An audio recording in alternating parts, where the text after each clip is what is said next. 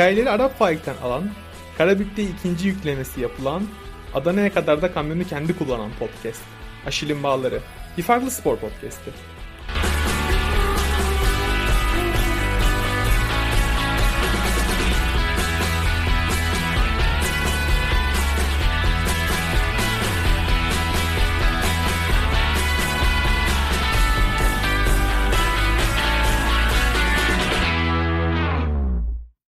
Merhaba. Bugün Aşil'in bağlarına çok özel, inanılmaz değerli, benim favori yayıncımı getirdim bugün. Gerçekten üşenmedim, taciz ettim, türlü tehdit mesajları yolladım.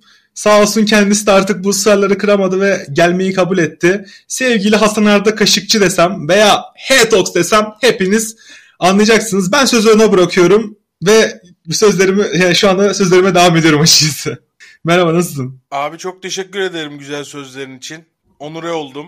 Tehdit mesajları kısmını şaka sananlara üzülerek gerçek. diyorum ki gerçek. Gerçek. Gerçek. Yani bir, bir kaçırma durumumuz falan da oldu. Hani bir hani bir işte adam kaçırma, sevdikleriyle tehdit etme, çeşitli şarbon içeren mektuplarla. Ama sonrasında tabii bir de devreye şeyleri de soktum. Ünlü tanıdık şey üst kademeden tanıdıklar. En son artık öyle gelmeyi kabul ettim. Ankara'dan telefonlar geldi ve buradayım. Yani evet çok zorlandık ama değdi bence açıkçası. Nasılsın abi ya? İyi misin? Nasıl gidiyor hayat? Valla iyiyim çok şükür. Yayınlar iyi gidiyor. Bir sıkıntı yok. Her şey yolunda diyebilirim. Abi şimdi sen ya biraz hani seni tanımak açısından da başlangıç. Ben şimdi hani seni Twitch yayınlarından biliyoruz. İşte tespitlerin inanılmaz gerçekten çok kaliteli çok muazzam tespitleri var. Onları da konuşacağız da. Yani sen Şimdi Avusturya'da hani Avusturya kültürü adına hani o kültürden beslendin. Yurt dışı mantalitem var aslında. Abi neden Avusturya'dan bir kere Türkiye'ye döndün? Ben bunu çok merak ediyorum ya. Ben üniversite sınavına girdim 2011'de. Ankara veya İstanbul istiyordum. Kazanamadım. Sonra bir sene daha denedim. Yine kazanamadım. O sene denerken dedim ki eğer bu sene yapamazsam, beceremezsem beni yurt dışına gönder baba dedim. Yani Kıbrıs falan diye düşünüyordu. Gö- göndereyim seni Kıbrıs'a oku falan diye düşünüyordu. Beni yurt dışına gönder baba. Ben hiç yalnız yaşamadım. Yalnız yurt dışında yaşayayım yani. Hayatı göreyim istedim. Zorlukları göreyim istedim. Zorluklar olduğunu biliyordum. Karşı komşumuz da Avusturya'ya öğrenci getirip götüren bir şirkette çalışıyordu.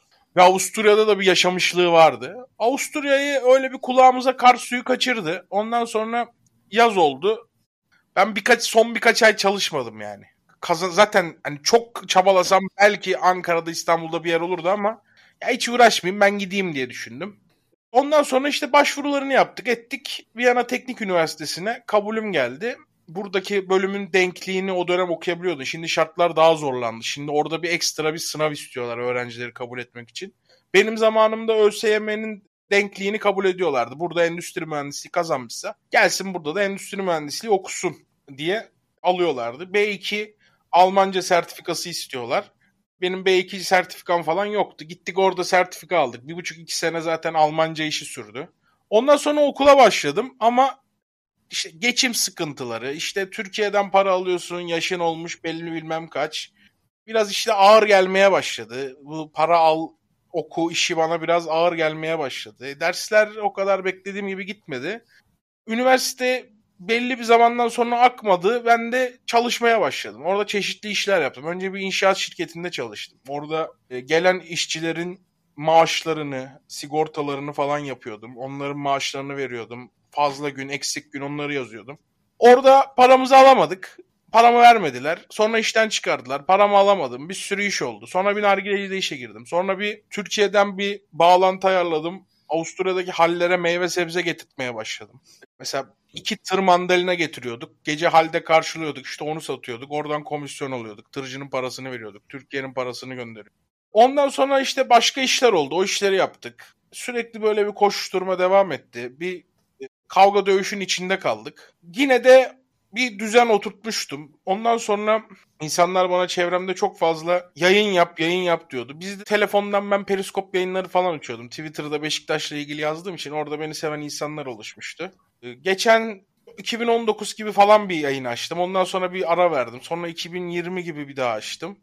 2020'den sonra düzenli açmaya başladım. Ondan sonra işte kendimi idame ettirebilecek hale geldi bu iş.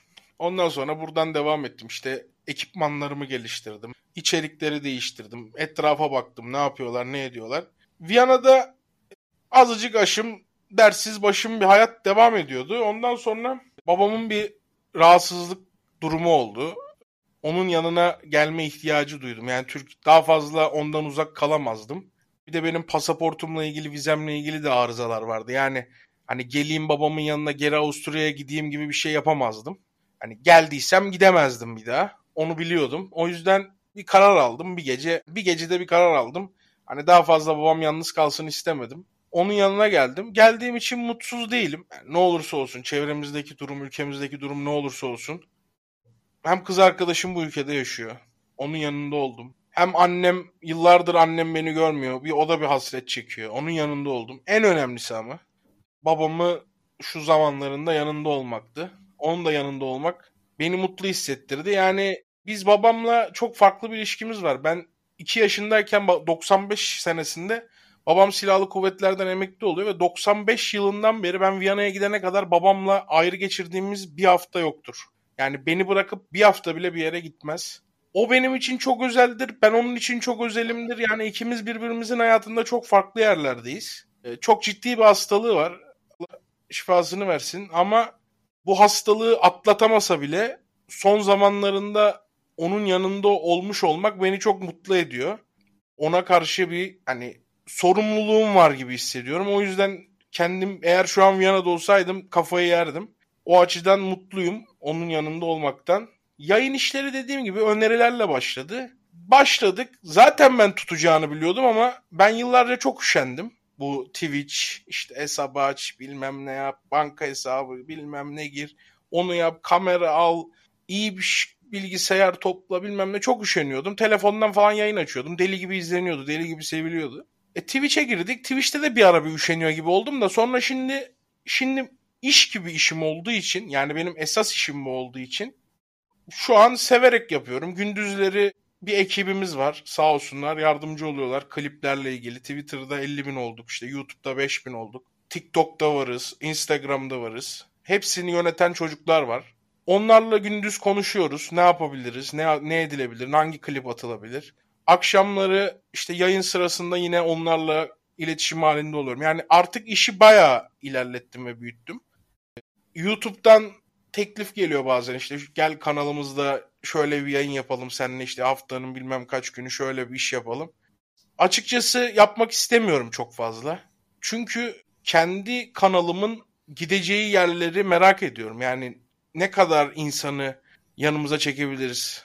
Ne kadar insanla etkileşim kurabiliriz? Bir YouTube kanalına gidip oranın adamı olmak yerine o YouTube kanalı olmak. Yani o YouTube mecrası olmak beni daha çok çekiyor, daha çok cezbediyor. Öyle dediğim gibi yani şimdilik mutluyum, her şey güzel gidiyor. Abi şöyle bir durum var. Şimdi hani tam o noktada parmak bastın yani YouTube kanalımı şey yapacağım. Hani kendi YouTube'umun nereye gideceğini görmek istiyorum dedin. Şimdi bir de şöyle bir durum var. Senin benim bütün yayınlarında izlediğim şey şu. Birincisi hiçbir şeyden korkun yok. İkincisi hani korkun yok derken hani aklında ne geçiyorsa, ne düşünüyorsan onu söylüyorsun.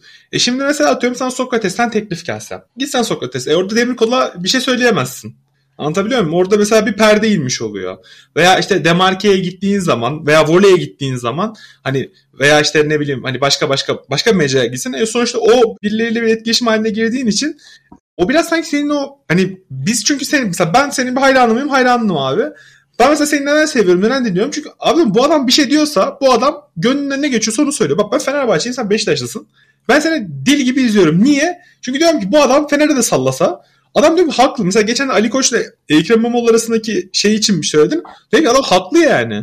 haklı adam doğru söylüyor yani. E şimdi böyle bir şeyin altına girdiğin zaman senin de şeyden e, biraz hani hayatı korkun vardır diye düşünüyorum. Doğru mu düşünüyorum bilmiyorum ama hani o samimiyet gidecek işte e, bizi takip eden insanlarla olan şey sonra bozdun kısmında çıkacağız falan. Hani öyle bir düşüncen var mı bilmiyorum ama. Ben bozmam en fazla kovulurum. Bozacağıma inanmıyorum.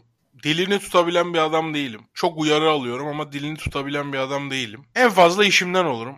Hayatı da en fazla ölürüz diye yaşıyorum. Evden de en fazla ölürüz diye çıkıyorum. Hayat çok boş. Fikirlerini, düşüncelerini gizleyerek yalan söyleyerek, kendini maskeleyerek yaşanmayacak kadar kısa. Yarın sabah ölmeyeceğimin garantisi yok. Kafamdaki neyse onu söylerim. Kimse de kafamdakini, kalbimdekini gizli benden alamaz. Ben buyum. Bir kanal beni çağırırsa, gel bizle çalış derse, her türlü konuda anlaşırsak, bana şu konudan bahsetme, şu adamdan bahsetme ya da seninle bir 50 dakika program çektik. Biz bunun 30 dakikasını yayınlayabiliriz. En fazla bunu diyebilir. Bana şundan bahsetme, bundan bahsetme diyemez. Ben dilimin kemiği yok. Ben konuşurum. Çok... İnanmadığım bir şeyi söylemem. Ali Koç'a Ekrem İmamoğlu konusunda eleştirdikten tam 24 saat sonra Ahmet Nur Çebi'yi Ali Koç'a söylediği sözden dolayı eleştirdim. Tam 24 saat önce Trabzonspor'u astığı pankarttan dolayı eleştirdim. Benim kimse bana şunu bahset bunu bahset diye bir telefon açamaz. Kimse bana böyle bir telefon açmaya tenezzül edemez. Çünkü ben kendi işimin patronuyum. Kendi işimin patronu olmasam da tenezzül edemez. Ben bir tane adamım. Kimseyle bir şeyim yok. Bazen bana yazıyorlar onun trolü, bunun trolü. Benim kanalımda reklam bile yok. Yani benim kanalıma şirketler reklam bile vermiyor. Çünkü Türkiye'de belki ilerleyen dakikalarda onu konuşuruz. Reklam ajansları korkunç bir boyuta gitmiş. Yani herkes Konuşalım abi ya. Konuşalım. Konuşalım abi ya. Sen yani, hani ya şöyle sen şimdi ben sana neden güveniyorum abi biliyor musun? Ben sen abi sen sen ben sana neden güveniyorum? Sen dediğin bir şeyde hani hakikaten diyorum ki tamam bu adam diyorsa düşüncesini söylüyorum dedin ya düşündüğüm şeyi söylüyorum. İşte önemli olan o zaten benim için hani. Abi bu reklam ajansları, bu sponsorluklar, işte spor medyası. Hani ne diyorsun abi? Hani sen bir spor medyacısın abi, sonuçta biraz. tekele dönmüş. Bizim 10 tane adamımız var medyada. Bu onuna reklam verelim. Öbür tarafın bir 10 adamı var. Bu 10 adama reklam verelim. E burada bir adam bir iş yapıyor. Hepinizden fazla izleniyor. Canlı ve sonradan izlenme olarak. Ben şey yapmayı sevmem. Kendimi anlatmayı sevmem de. Rakam vereyim sana. Reel bir rakam. Kendimi övme rakam değil. İstatistik bunu girersen görürsün. Bizim Twitter hesabımız Head Talks Moments geçen ay 15 milyon görüntülenme almış. 50 bin takipçisi var. Bir tane reklam tweet'i var mı? Yok. Hiçbirinde yok. E, reklam verilmeyecek bir hesap mı? Değil. Demek ben ki bir, artık bu işler bir yerin tekeline dönmüş. Üzülerek görüyorum bunu. Abi ne diyorsun peki ama, bu bilmem ama ne ama bu, bu kanallara ne diyorsun abi? Yani Sokrates ne bileyim Demarke. Yani Sokrates benim çok beğenerek izlediğim bir kanal. 10 tane adam Ben Sokrates'i söylemiyorum ya. Vole'de var, Demarke'de var. Çok beğeniyorum ama onlarla ilgili söylediğim bir şey değil bu. Demarke ile ilgili, Vole ile ilgili söylediğim bir şey değil bu. Ya da reklam ajansları ile ilgili söylediğim bir şey değil bu. Benim söylediğim şey genel sistemle alakalı. Değişmesi lazım. Yani bu savaş bununla yani. Burada bir spor kültürünün değişmesi lazım. Hamza Hamzoğlu. Yani şimdi Eyüp Spor'u da batırdı. İki ay sonra yeni bir işi var. Yüzde yüz var. İki ay sonra bir kulüp Hamza Hamzoğlu'nu yine getirecek. Çünkü liyakatle hiçbir zaman bir iş yapılmıyor. Abi senin şey Önder Karaveli. Önder Şimdi Karaveli. Şey... Ay, Önder Karaveli de iş bulacak. Ben sana söyleyeyim. Malatya'ya falan gidecek. Evet yani. Aynen öyle. Yüzde yüz. Bak yüzde doksan dokuz değil. 99 değil. Ben yanılmam. Ne nesi vardı iş buluyor? şey hesaplarına bak. YouTube'daki spor içeriklerine bak. Kaçının ben kadar etkileşimi var? Büyük kanalları kenara koy. Kaçında en kötü bir tane bir bahis şirketinin reklamı yok? Bir bende. Çünkü tekerleşmiş. Adam şundan bahsetmeyin, bundan bahsetmeyin, şöyle yapmayın, böyle yapmayın. Bugün biraz bundan bahsedin. Bugün biraz şundan şöyle bahsedin. Siparişi koyuyor önlerine, köşeye logoyu koyuyor, devam ediyor. Ben o adam değilim, bana gelmiyorlar. Sebebi bu. Bana gelen adam da şu dakikadan sonra bana böyle gelmeyeceğini biliyor. O yüzden sağlıklı bir kanal. O yüzden sevilen insanları kendine çeken bir kanal. Adam biliyor ki şu dakikadan sonra bize gelen sponsor bu destek vermeye geliyor. Kendi markasını göstermeye geliyor. Bana bir şey diyemez. Çünkü ben bu düzenin dışında olduğum zaten benim hesaba baktığı zaman belli oluyor. Kaç tane sevilen YouTube programının, televizyon programının televizyon yorumcusunun 50 binlik fan sayfası var. Full aktif Twitter'da. En ben sevilen, en sevilen abi, YouTube programlarına bak bak en sevilen. 50 ben bin bak, var. Ben sana söyleyeyim abi şöyle bir durum var. Demir kolaylı tutuyorum. Yani benim gördüğüm hani bu sen diyordun ya işte şey yapıyorlar işte scoutuz analiz yapıyoruz bilmem ne yapıyoruz falan. Onları da koyuyorum. Böyle ortalama 5000 3000 5000 arası onu geçmez. Yani 3000 5000 arası bir zibilyon tane hesap var. O hesaplar dışında ben hani şey hesap görmedim. Hani böyle net hani her şeyiyle işte bir dolu böyle sen söyle adını böyle dolu dolu içerik üreten bir hesap derin gibi görmedim yani. Yok. Ya ben kendi yaptığım içerik çok değerli ve kıymetli demiyorum. Ben sadece şunu söylüyorum. Bir reklam ajansı için, bir reklam ajansına reklam ajansı da değil, markalar için. Hep reklam ajansı diyoruz, yanlış söylüyoruz. Markalar için. Markaların bu işte insan kaynakları bilmem ne kısmı için. Bir mail atarken mailde adam sana diyor ki istatistiklerinizi bizimle paylaşır mısınız? Ben de sana buradan soruyorum. Sosyal medyayı takip eden bilen adamsın. Bendeki istatistik hangi spor yorumcusunda, hangi spor kanalında var? Yok. E neden istenmiyor? Bir ona sallıyorsun, bir buna sallıyorsun. E dilin durmuyor. Adam seninle nasıl iş yapsın? Yarın sana diyecek ki falancaya sallama bizim adam. E sen diyeceksin ki öyle bir şey yok. E dilin durmazsa böyle olur. Ama dilim durmayacak. Çünkü markaların insan kaynakları değişecek gerekiyorsa. Ben değişemem. Ama benim yaptığım işin etkileşimi ortada. Buyurun çalışıyorsanız benimle böyle çalışın. Çalışmıyorsanız. Sana gelmiyorlar mı peki? Yani demiyorlar mı yani? Yok. Abi salla boş ver hani bize de sallayabilirsin problem değil. Ya öyle, Bez bir şey gelmez. öyle bir şey gelmez. Sen o adamın profiline uygun adam değilsin. Ya peki ne istiyorlar? Yani nasıl bir yani mesela atıyorum reklamın amacı görünebilirliği artırmak değil mi? Değil. E burada 10 o- yani 15 milyon etkileşimi olan bir kanaldan Değil. bahsediyoruz yani. On- değil. Amaç Ne ne, biliyor musun? Dostlar alışverişte görsün. O orası, o adam bizim adam, o o çocuk bizim çocuk. Ya hiçbir yer nerede liyakat var da reklam ajanslarında insan kaynaklarında olsun? Nerede liyakat vardı Türkiye'de orada olsun? Adam o bizim tanıdık. Ona reklam verelim. Bu bizim adam 5 izleniyor. Köşesinde logonuz var. E niye? O onun tanıdığı, bu bunun bilmem nesi. Yani maalesef yani medya, dijital medyadaki durum mesela her zaman insanlar neye kızardı Türkiye'de? Televizyon. Ah kardeşim bu adamları kim çıkarıyor televizyona? Kimler program yapıyor? İşte ne insanlar var pırıl pırıl bilmem ne. Dijital medya şu an normal medyanın çok çok daha gerisine düştü bu adam kayırma. Onun adamı bunun adamı işte ona sponsor olunsun bunu olunmasın. Çok daha korkunç yerlere dö- dönüştü. Maalesef ben bunu görüyorum. Üzülerek görüyorum. Dijital medyayı, YouTube'u çok yakından takip eden biri olarak görüyorum. Korkunç adamcılık var. Korkunç adamcılık var. Yani ünlü bir Liyakat YouTube kanalı, ünlü bir YouTube kanalının, ünlü bir. YouTube kanalı, çok özür dilerim. Ünlü bir YouTube kanalının sahibi ne dedi biliyor musun? Seni ben kanala çıkaramam ki dedi. Az vermeyeceğim kanalın ismini. Ünlü ama. Herkesin bildiği bir kanal. Ben seni çıkaramam ki dedi. Ona sallamışsın, buna sallamışsın. infial olur dedi. Bu işte. E, yapılan iş ama şey görüyor. Ya çok saçma değil mi bu? Yani bu, bu reklam da değil insan. Ya bu arada bu dediğin şeyler yüzde yüzde bir milyon doğru. Mesela ben kendi yaşadıklarımdan birkaç bir şey söyleyeyim. Adama gidiyorum diyorum ki ya ben senin sporcunu almak istiyorum. Yayına çıkartacağım ve PR yapacağım diyorum. Adam bana diyor ki şey şu anda doluyuz, şöyleyiz, böyleyiz, bilmem neyiz falan ya. Abi sen iletişimci değil misin? Sen şeyci değil misin yani hani sporcunu tanıtmak istemiyor musun hani? Yok ya adam öyle yoğunuz bilmem neyiz diyor. Sürekli bunu söylüyorlar. Her insan kaynakları bunu söylüyor. E Peki siz ne yapıyorsunuz diyorum.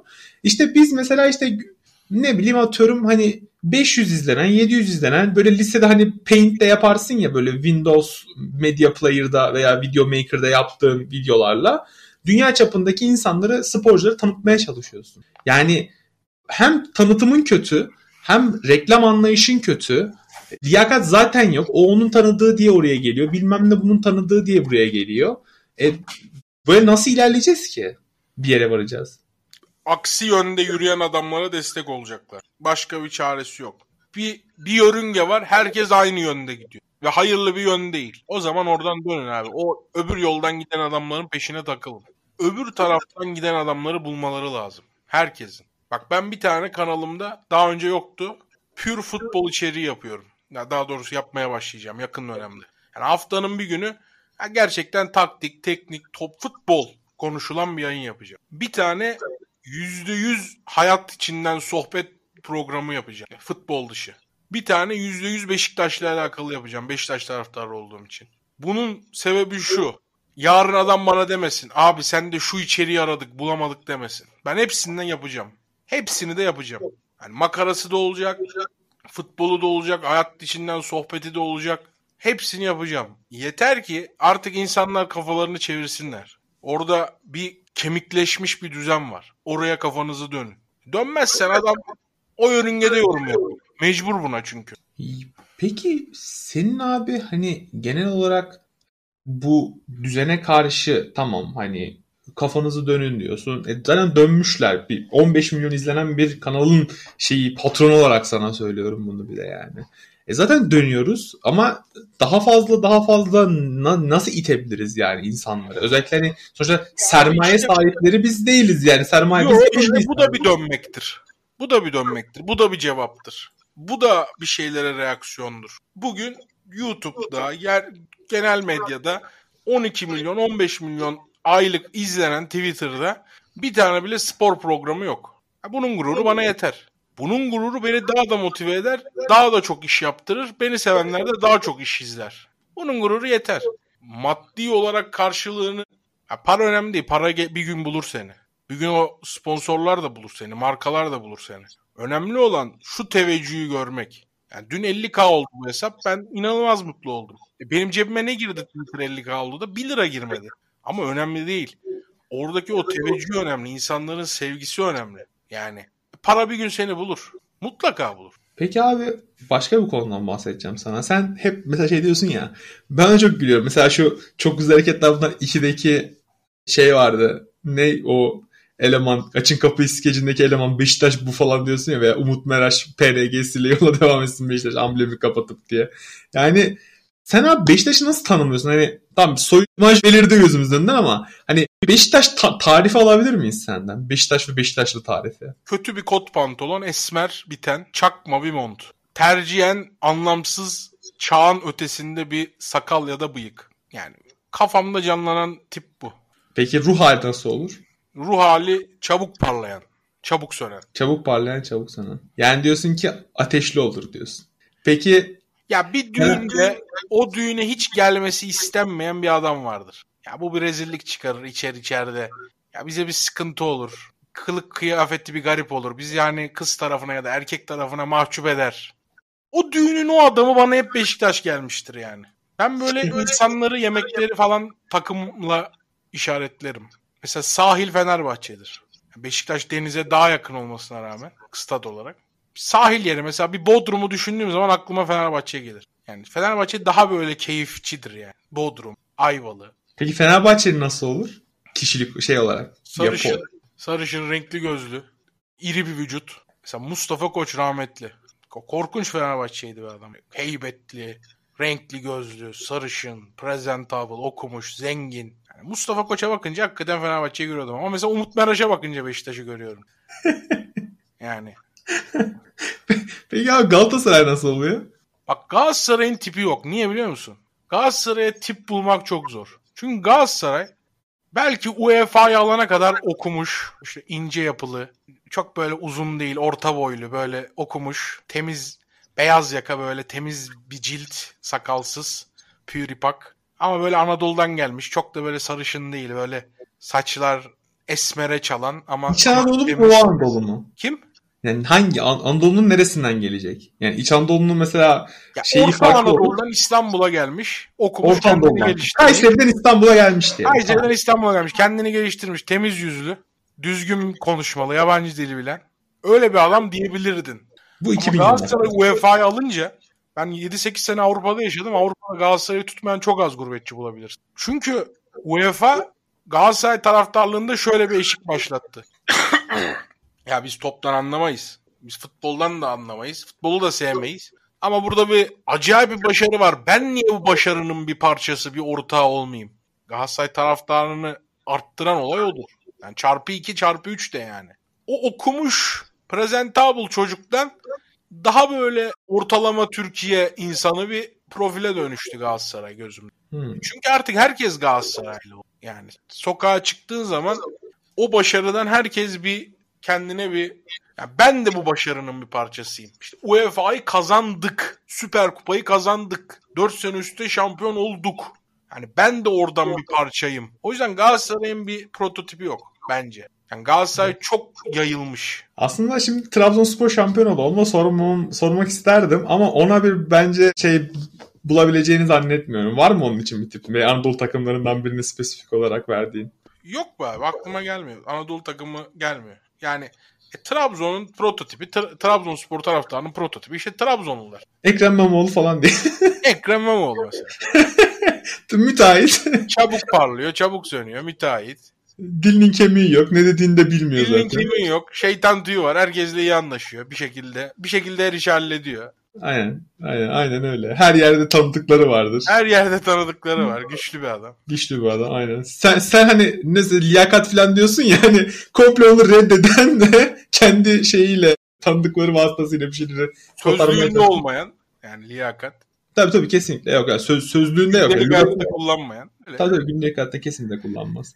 Peki abi Ben işte Trabzon Trabzonsporlu prototipi çıkartmaktan her zaman bir adım geri atarım çünkü o aynı zamanda Trabzonlu prototipi çıkarmak ya. abi ama özdeşleşmiş yani. Hani onu yapacak bir şey şehirliler, şehirliler böyledir demeyi de sevmem. Çünkü her şehirde her türlü adam vardır. Ya her takımın da her türlü taraftarı vardır. Abi Trabzon çok Ama farklı değil mi ya? Benim anlattığım şey gözümün önüne gelen şey. Mesela Mercedes. Mercedes deyince aklıma Fenerbahçe gelir. Hmm. Tofaş. Ne gelir? Beşiktaş mı diyeceksin? Beşiktaş'a daha yakın gelir yani Tofaş. Arkasında bir ufak bir logo. Volkswagen Galatasaray diyeceksin deyince, şimdi. Galatasaray deyince aklıma bir araba gelmiyor yani. Her Ya Volkswagen belki hani akıllı insan dediğim prototipten gidersek hani bir akıllı az benzin yakar. İşini bilen adamların arabası. Ya mesela Donald Trump Fenerbahçe. Tamam şimdi ben senin o kafamda oturttuğun Fenerbahçeli imajını Yani sen mesela komple şeyi reddediyorsun bu Hababam sınıfı olayını. Ya yok. Ne bu? O dönem Yani- Fenerbahçe başarılıymış. Fenerbahçeliymiş çocuklar. Yani Fenerbahçe ben Fenerbahçe'nin halkın takımı olduğunu çok fazla inanmam. Fenerbahçe zengin takımı yani. Zenginlerin takımıdır Fenerbahçe. Tarihi öyle abi. Yani yapacak bir şey yok. Hani ben sana %100 katılıyorum. Çünkü Bak Beşiktaş tarihindeki işte Tümer, Sergen, onlardan önce işte Alpay, Feyyaz, o dağa git, bu Şenol Birol oralara kadar git. Mesela babam hiç hep hatırlar onu. Şenol Birol vardı. Şenol Birol gol derlerdi. Ben öyle Beşiktaşlı oldum der. Sonra işte Müslüm Gündüz diye bir Fenerbahçe'nin başkanı. Müslüm Gündüz mü? İsmini yanlış söylüyor olabilirim. Öyle bir Fenerbahçe başkanı vardı. Çocuğa inanılmaz bir para verdi. Çocuğu aldı der mesela. Beşiktaş'ın ama böyle bir hikayesi yok Fener'e karşı. Ya da Galatasaray'ın böyle bir hikayesi yok. Ya zengin takımıdır yani. Bu yanlış kötü bir şey değil yani. ya bu kültür. Buna kimse hiçbir şey diyemez. Yani. İlla halkın takımı olmak zorunda da kimse değil. Yani bu da biraz romantiklikten kaynaklanıyor herhalde. Ya halkın takımı olmak iyi bir şey değildir. Çok çabuk batarsın. Yani Peki abi romantizmi sever misin? hiç Yani sevmem. bu spordaki romantizmi. hiç yok. İşte yok o liman şehrinin takımıymış. Öbürü bilmem neymiş. Anları, o, o tarz muhabbetleri hiç sevmem. Beşiktaş'ın Beşiktaş- halkın takımı olması Beşiktaş'a bir övgü olarak söylemedim yani. Beşiktaş garibandır yani. Beşiktaş evvel eski garibandır. Ben bildim bileli Beşiktaş'ı garibandır. Beşiktaş'ın başkanı Türkiye'nin en zengin adamlarından biri olan Yıldırım Demirörenken bile Beşiktaş garibandı. e, garibandı abi hep şey konuşuluyordu. İşte çok borcumuz var. Ne yapacağız? Ne edeceğiz? İşte forma satılmıyor. Maç oluyor. Maça giden olmuyor. O, işte stat yapacağız ama işte kredi arıyoruz. Hep bunlar konuşuluyor. Biraz kredi başkan Demirören. Yani hani Kredi Yani- arıyor adam Demirören mesela. e, gariban kulüptü yani. Hep garibandı. Beşiktaş'ın son dört başkanı kaçtı. Seba'dan sonra Beşiktaş'ın başına gelen bütün başkanlar kaçtı. Peki abi sana göre bu 4 sene 4 başkandan hangisi en başarılıydı? Demirören değil. Bence Bunun Fikret Orman'ın da söyleyeceğim. Fikret Orman'ın son dönemini ben iyi niyetli bile bulmuyorum. Aynen. İşte o yüzden sonra Fikret Orman hakkında ne düşündüğünü de iyi merak niyetli ediyorum. bile bulmuyorum ben Fikret Orman. Yani bu kadar olmaz. Yani bir kulüp bu kadar ateşe atılmaz. İyi niyetli bile bulmuyorum. Yani Peki. çok çocuktum. Bilgiliyi çok net hatırlamıyorum. Bilgiliye soru işareti koyuyorum. Ama kaçtığını biliyorum. Bana çok küfür geliyor dedi. Gitti. Öyle bir gitme sebebi mi var? Kime küfür gelmiyor da sana gelmeyecek? Abi Seba'ya bile geldi yani. Bak mesela Ahmet Nur Çebi de bence aday olmayacak. Yani dört başkanın dördü de kaçıyor. Biri başarısızlıktan kaçıyor. Biri tepkiden kaçıyor. Biri paradan puldan kaçıyor. Kaçıyor yani. Biri TFF'ye kaçtı. O dönem Beşiktaş'ta çok ciddi ödemeler vardı. Bilmem ne vardı. İşte TFF başkanlığı oldu. Aydınlar bıraktı. Hop kendini oraya atıverdi. Yani Beşiktaş'ta başkan bile durmuyor. Beşiktaş o kadar garibanların takımı.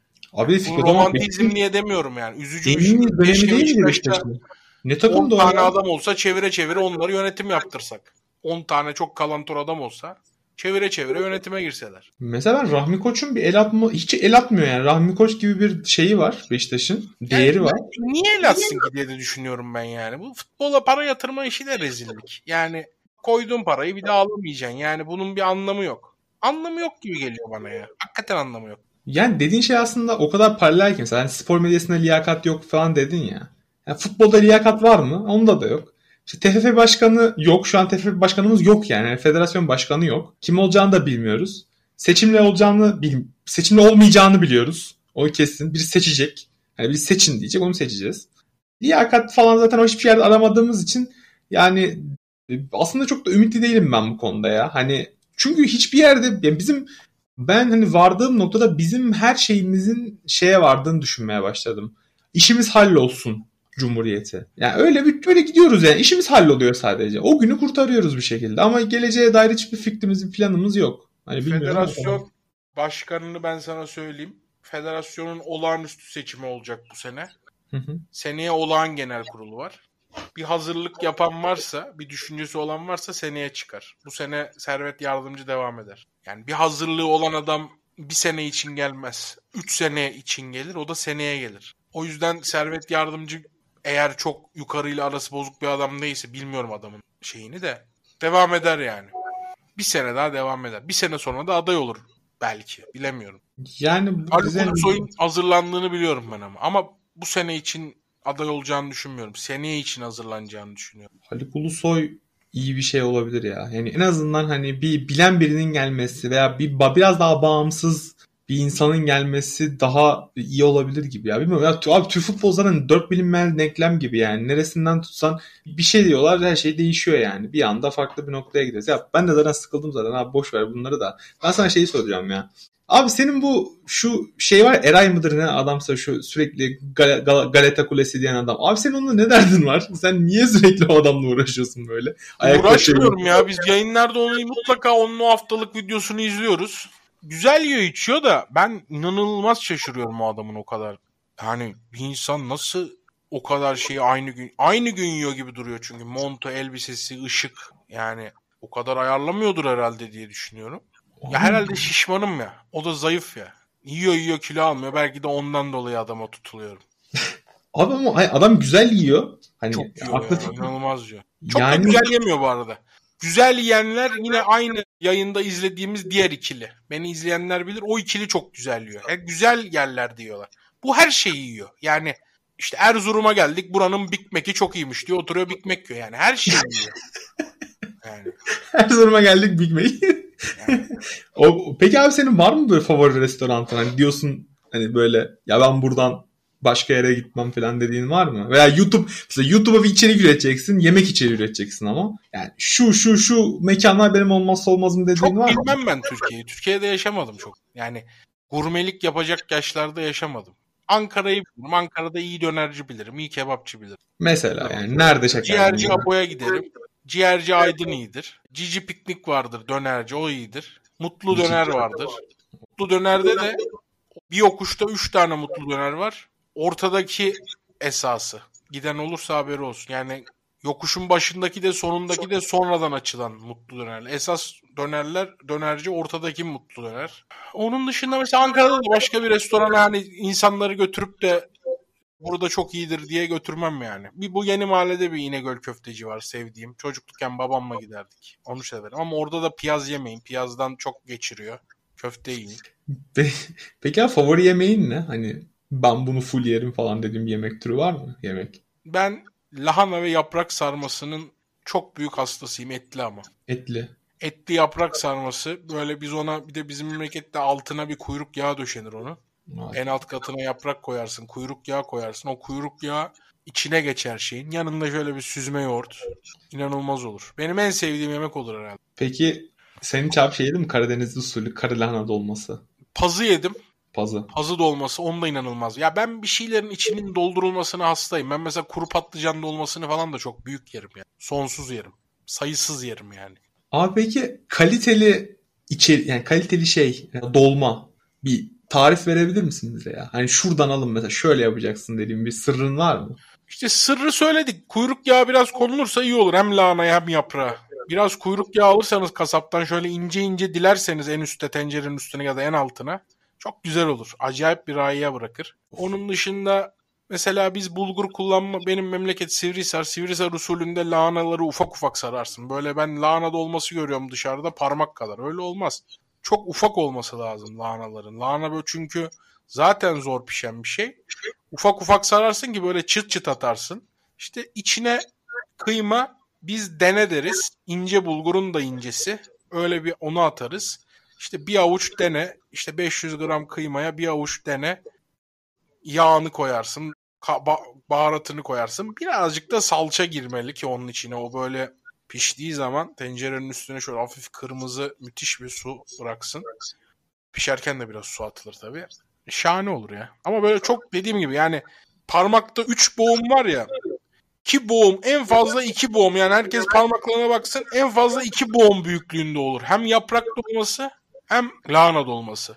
Bundan büyüğü çok yaprak yaprak gelir ağza. Hmm, anladım. Şimdi demek senin şey anladım abi ya. Yani doğru. Yani kesinlikle öyle. Yani çok Mesela lahanaya bakıyorum hep parmağın üç boğumu gibi yapılıyor şeyde dışarıda.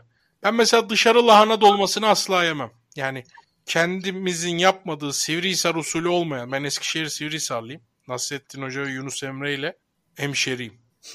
yani bu memleketin çıkardığı daha kimleri çıkarmış? Bak Yunus Emre, Nasrettin Hoca, ünlü orkestra şefi, Gürel Aykal. Adamın ismini yanlış söylüyor olabilirim. Hakkını helal etsin. Gürel Aykal. Şimdi ben yani mem- bir de çok önemli bir adam daha vardır. İlk İstanbul kadısı. Bu Fatih Sultan Mehmet'e sen bu adamın elini yanlışlıkla kesmişsin. Ben de senin elini keseyim o zaman. Daha doğrusu Fatih'in elini uzattığı adam. Yani kesin o zaman haksızlık yaptıysam. Yani o adam. İlk İstanbul kadısı o da Sivrihisar.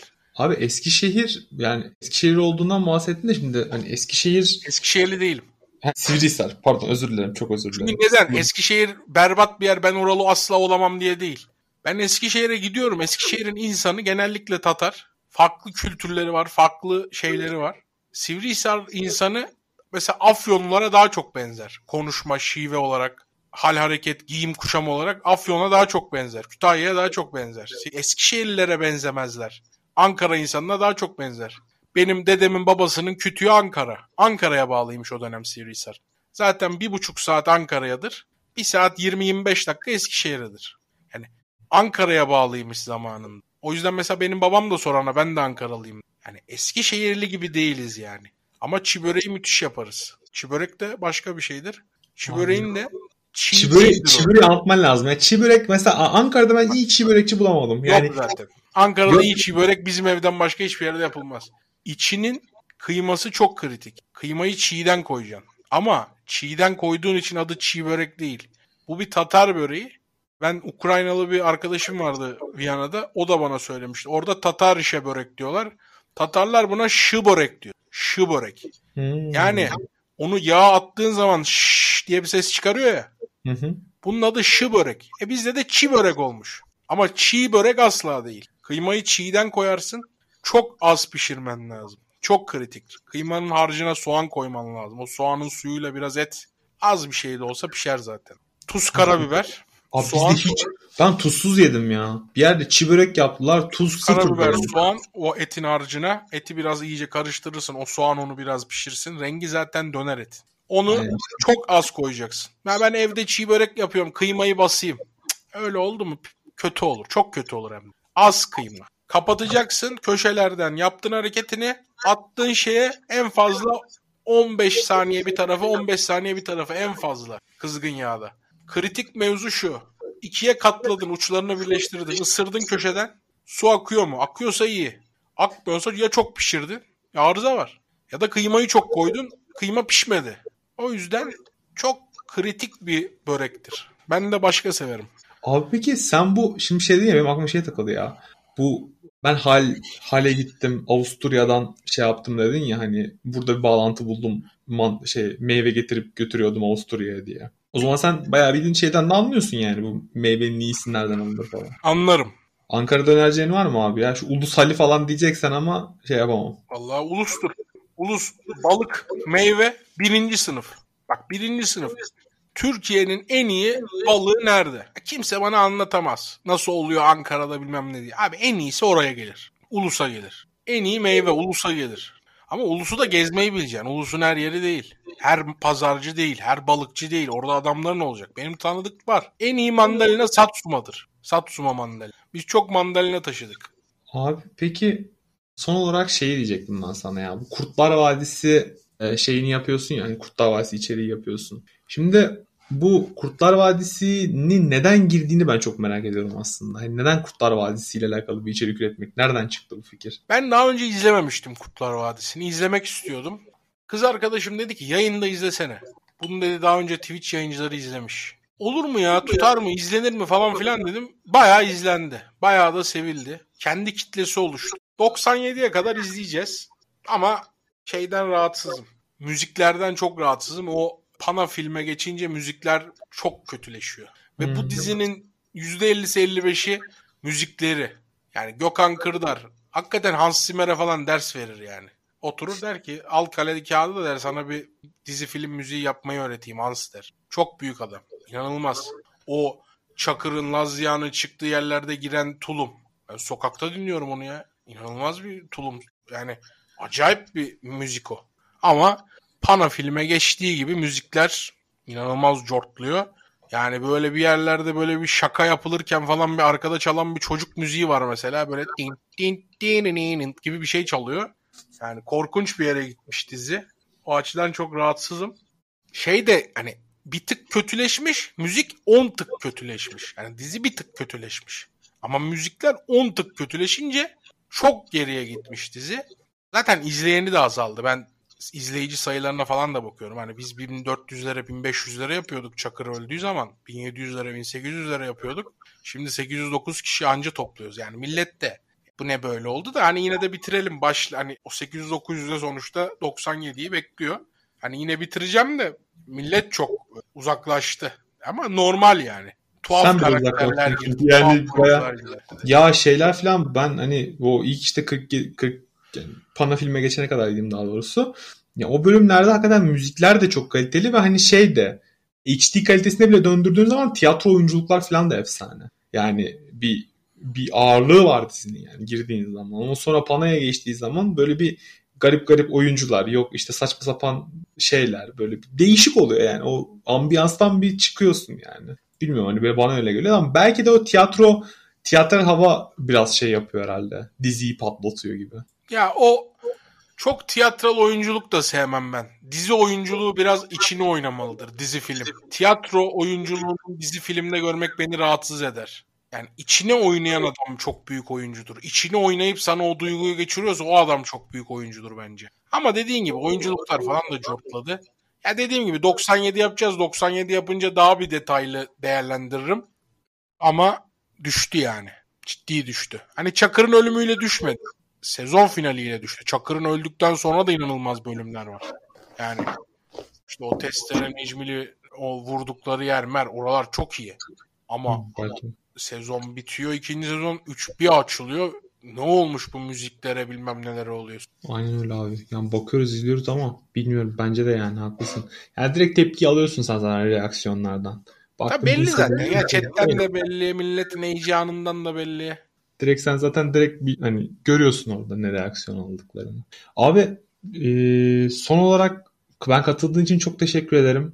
Ben hani teşekkür ederim. Vakit ayırdığın için son olarak sözlerini alayım. Ne söylemek istersin? Se, senin kapanışların iyidir, meşhurdur. Güzel bir kapanış alayım senden. Kapanışta şunu söylemek istiyorum.